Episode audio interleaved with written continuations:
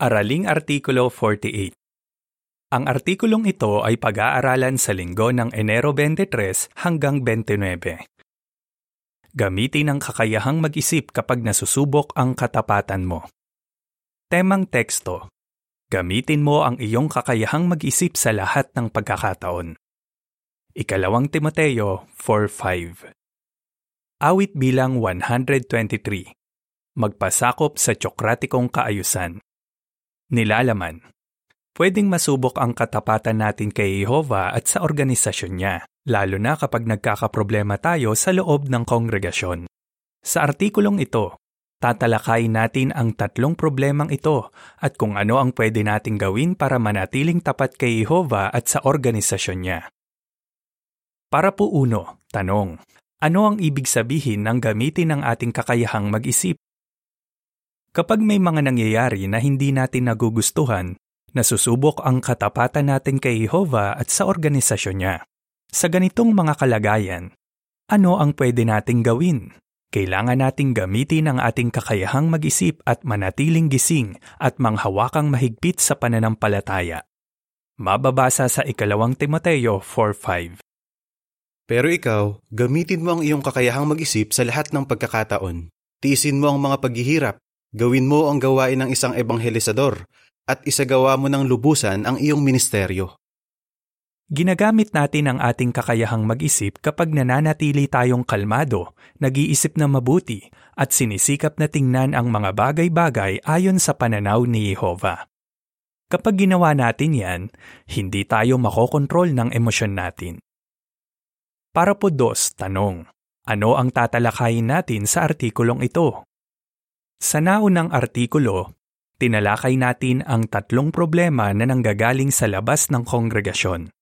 Sa artikulong ito, tatalakay naman natin ang tatlong problema na nanggagaling sa kongregasyon na pwedeng sumubok sa katapatan natin kay Jehova. Una, kapag pakiramdam natin ay ginawan tayo ng masama ng isang kapatid. Ikalawa, kapag dinisiplina tayo. At ikatlo, kapag nahihirapan tayong sundin ang mga pagbabago sa organisasyon. Sa ganitong mga sitwasyon, paano natin gagamitin ang kakayahang mag-isip para makapanatiling tapat kay Jehova at sa organisasyon niya? Kapag pakiramdam natin ay ginawan tayo ng masama ng isang kapatid. Para po tres, tanong. Ano ang pwede nating gawin kung pakiramdam natin ay ginawan tayo ng masama ng isang kapatid? Naramdaman mo na ba minsan na ginawan ka ng masama ng isang kapatid? Baka ng isa na may pananagutan sa kongregasyon? Siguro hindi naman niya sinasadyang saktan ka, pero baka nainis ka sa ginawa niya. Baka hindi ka pa nga nakatulog dahil sa nangyari. Baka maisip mo pa nga, kung may ganitong kapatid sa loob ng kongregasyon, talaga nga kayang organisasyon ito ng Diyos? Yan mismo ang gusto ni Satanas na isipin natin. Kung ganyan tayo mag-isip, maihihiwalay tayo nito kay Jehova at sa organisasyon niya. Kaya kung pakiramdam natin ay ginawan tayo ng masama ng isang kapatid, paano natin gagamitin ang kakayahang mag-isip para maiwasang mag-isip ng negatibo? Para po 4, tanong. Paano ginamit ni Jose ang kanyang kakayahang mag-isip noong gawan siya ng masama? At anong aral ang matututuhan natin sa kanya? Huwag maghinanakit. Noong teenager si Jose, Ginawan siya ng masama ng mga kuya niya. Galit sila sa kanya at gusto pa nga ng ilan na patayin siya. Nang bandang huli, ibinenta nila siya sa pagkaalipin. Kaya naman sa loob ng mga labintatlong taon, puro mabibigat na pagsubok ang naranasan ni Jose. Pwedeng maisip ni Jose na hindi siya mahal ni Jehova at na pinabayaan na niya siya. Pero hindi naghinanakit si Jose. Nanatili siyang kalmado kasi ginamit niya ang kakayahan niyang mag-isip. May pagkakataon na sana siyang makaganti sa mga kapatid niya, pero hindi niya yon ginawa. Sa halip, nagpakita siya ng pag-ibig sa kanila at pinatawad sila. Nagawa yan ni Jose dahil nag-isip siyang mabuti. Hindi siya nag-focus sa mga problema niya. Ang inisip niya ay kung ano ang gusto ni Jehovah. Mababasa sa Genesis 50:19 hanggang 21. Sinabi ni Jose, Huwag kayong matakot. Diyos ba ako? Kahit gusto ninyo akong ipahamak noon, hinayaan ito ng Diyos para sa ikabubuti, nang sa gayon ay mailigtas ang maraming tao gaya ng ginagawa niya ngayon. Kaya huwag na kayong matakot. Patuloy akong maglalaan ng pagkain sa inyo at sa inyong maliliit na anak. Sa gayon, pinatibay niya sila at kinausap para mapanatag ang loob nila. Ano ang aral? Kung ginawan ka ng masama, huwag maghinanakit kay Jehova o isiping pinabayaan ka na niya. Isipin kung paano kanya tinutulungan para makayanan mo ang pagsubok na yon. Sikapin mo ring takpan ng pag-ibig ang mga kahinaan ng iba. Para po 5, tanong. Paano ginamit ni Mikeas ang kanyang kakayahang mag-isip noong pakiramdam niya ay ginawan siya ng masama? Tingnan naman ang naranasan ni Mikeas, isang elder sa South America. Naalala niya na minsan, Pakiramdam niya ay hindi siya pinakitunguhan ng maganda ng ilang kapatid na may pananagutan sa organisasyon. Sinabi niya, Noon ko lang naranasan ang ganoon. Stress na stress ako. Hindi ako makatulog at umiiyak ako kasi wala akong magawa. Pero ginamit ni Mikeas ang kanyang kakayahang mag-isip at sinikap na kontrolin ang nararamdaman niya. Nanalangin siya ng madalas kay Jehova para humingi ng banal na spiritu at ng lakas para makayanan yon. Naghanap din siya sa mga publikasyon natin ng mga impormasyon na makakatulong sa kanya. Ano ang aral? Kung pakiramdam mo ay ginawan ka ng hindi maganda ng isang kapatid, manatiling kalmado at sikaping kontrolin ang anumang negatibong mararamdaman mo. Hindi mo alam ang dahilan kung bakit ngayon nasabi o nagawa. Kaya manalangin kay Jehova at hilingin na tulungan kang makita ang mga bagay-bagay ayon sa pananaw niya. Kapag ginawa mo yan, Maiisip mo na hindi ka naman sinasadyang saktan ng kapatid at mapapalampas mo ang pagkukulang niya.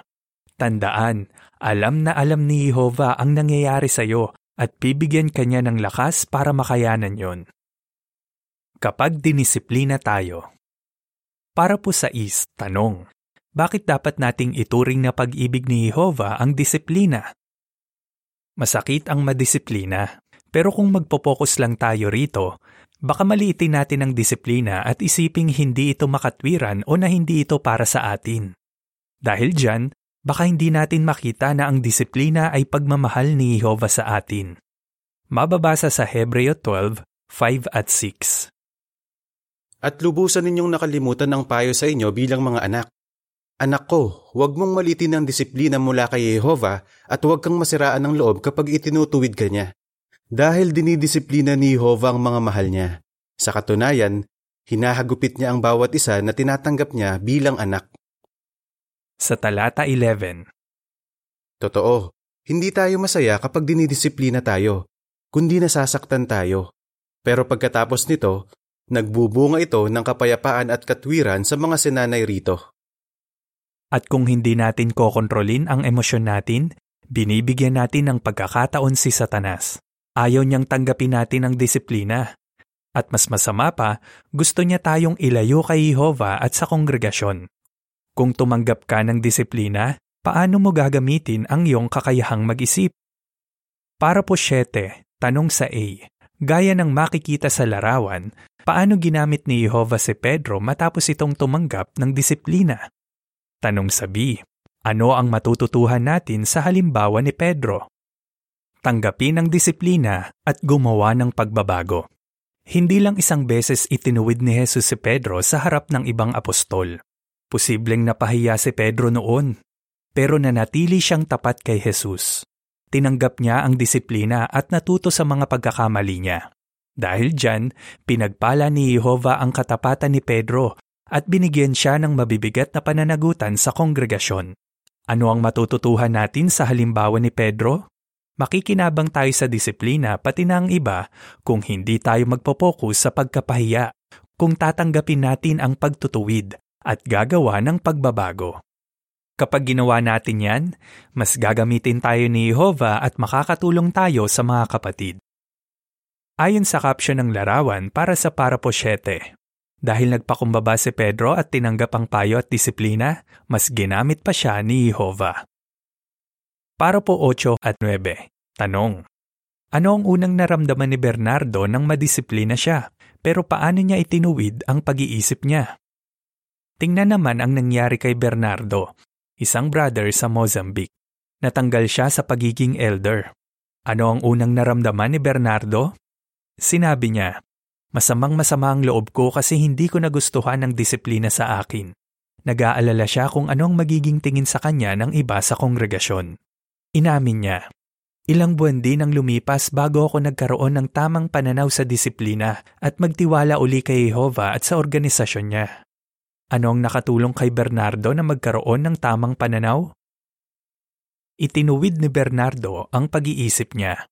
Sinabi niya, Noong elder pa ako, ginagamit ko ang Hebreo 12.7 para tulungan ng iba na magkaroon ng tamang pananaw sa disiplina ni Jehovah. Ngayon tinatanong ko ang sarili ko, para kanino ba ang tekstong ito? Sa lahat ng lingkod ni Jehovah. Kasali na ako. Pagkatapos, gumawa pa ng ibang pagbabago si Bernardo para maibalik niya ang tiwala niya kay Jehovah at sa organisasyon niya. Lalo pa niyang binasa ang Biblia at pinag-isipang mabuti ang mga nababasa niya. Kahit nahihiya siya sa mga kapatid, sumama pa rin siya sa kanila sa ministeryo at nakibahagi sa mga pulong sa kongregasyon. Nang maglaon, naging elder uli si Bernardo. Kung tumanggap ka rin ng disiplina gaya ni Bernardo, huwag mag-focus sa pagkapahiya, tanggapin ang payo at gumawa ng mga pagbabago. Kung gagawin mo yan, tsak na pagpapalain ka ni Jehovah dahil hindi mo siya iniwan at ang organisasyon niya. Kapag nahihirapan tayong sundin ang mga pagbabago sa organisasyon. Para po Gis, tanong. Anong pagbabago sa kaayusan ang sumubok sa katapatan ng ilang Israelita? Nasusubok ang katapatan natin kapag nagkaroon ng mga pagbabago sa organisasyon. Kung hindi tayo mag-iingat, pwede tayong maihiwalay nito kay Jehovah. Halimbawa, tingnan kung paano naapektuhan ang ilang Israelita nang magkaroon ng pagbabago sa isang kaayusan sa ilalim ng kautosang mosaiko. Bago ibigay ni Jehovah ang kautusan, nagagawa ng mga ulo ng pamilya ang gawain ng mga saserdote. Nagtatayo sila ng altar at naghahandog kay Jehovah para sa pamilya nila. Pero nang magkaroon na ng kautusan, inalis na ang pribilehiyong yan sa mga ulo ng pamilya. Nag-atas si Jehovah ng mga saserdote mula sa pamilya ni Aaron para maghandog ng mga hain. Mula noon, kung gagawin ng isang ulo ng pamilya ang gawain ng isang saserdote at hindi naman siya galing sa pamilya ni Aaron, pwede siyang patayin. Ang pagbabago kayang iyan ang dahilan kung bakit nagrebelde kina Moises at Aaron sina Cora, Datan, Abiram at ang 250 na pinuno? Posible, pero anuman ang dahilan, hindi na natiling tapat kay Jehovah si Cora at ang mga kasama niya. Kung nasusubok ang katapatan mo dahil sa mga pagbabago sa organisasyon, ano ang pwede mong gawin? Ayon sa talababa, hinihiling ng kautusan na kung gusto ng mga ulo ng pamilya na magkatay ng isang alagang hayop para makakain sila ng karne, dadalhin muna nila ang hayop sa santuaryo, maliban na lang kung napakalayo ng tinitirhan nila mula rito. Para po 11, tanong. Ano ang matututuhan natin sa halimbawa ng ilang kohatitang levita lubusang suportahan ang mga pagbabago sa organisasyon. Noong naglalakbay ang mga Israelita sa ilang, napaka-espesyal ng atas ng mga kohatita. Sa tuwing lilipat sila ng kampo, ang ilang kohatita ang nagbubuhat ng kaba ng tipan. Napakagandang pribilehyo.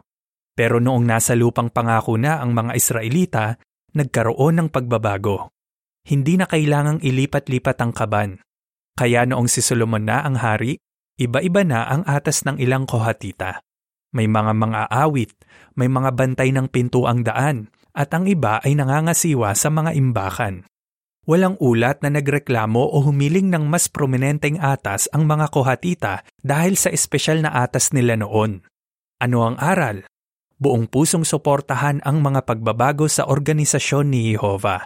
Kasali na ang anumang pagbabago na nakakaapekto sa atas mo masiyahan sa anumang atas na ibinigay sa iyo. Tandaan, mahal ka ni Jehovah hindi dahil sa atas mo. Mas mahalaga kay Jehovah ang pagsunod mo kaysa sa anumang atas. Ayon sa caption ng larawan para sa para po 11, nang magbago ang atas ng mga kohatita, masaya silang naglingkod bilang mga mga awit, bantay ng pinto ang daan o tagapangasiwa sa mga imbakan. Para po 12, Tanong. Ano ang naramdaman ni Zaina nang tumanggap siya ng bagong atas? Tingnan ang halimbawa ni Zaina. isang sister sa Middle East na tumanggap ng bagong atas. Naglingkod siya sa Bethel ng mahigit 23 taon. Mahal na mahal niya ang pribilehiyong ito. Pero ngayon, naatasan siyang maglingkod bilang special pioneer. Sinabi niya, Gulat na gulat ako nang bigyan ako ng bagong atas. Pakiramdam ko wala akong halaga at lagi kong tinatanong ang sarili ko, saan ako nagkulang? Ang nakakalungkot pa, sinabi ng ilang kakongregasyon niya sa kanya, kung pinagbuti mo lang ang trabaho mo, nasa Bethel ka pa sana ngayon. Matagal ding pinanghinaan ng loob si Zayina at umiiyak siya gabi-gabi. Pero sinabi niya, kahit kailan, hindi ako nagduda sa organisasyon o sa pag-ibig ni Jehovah.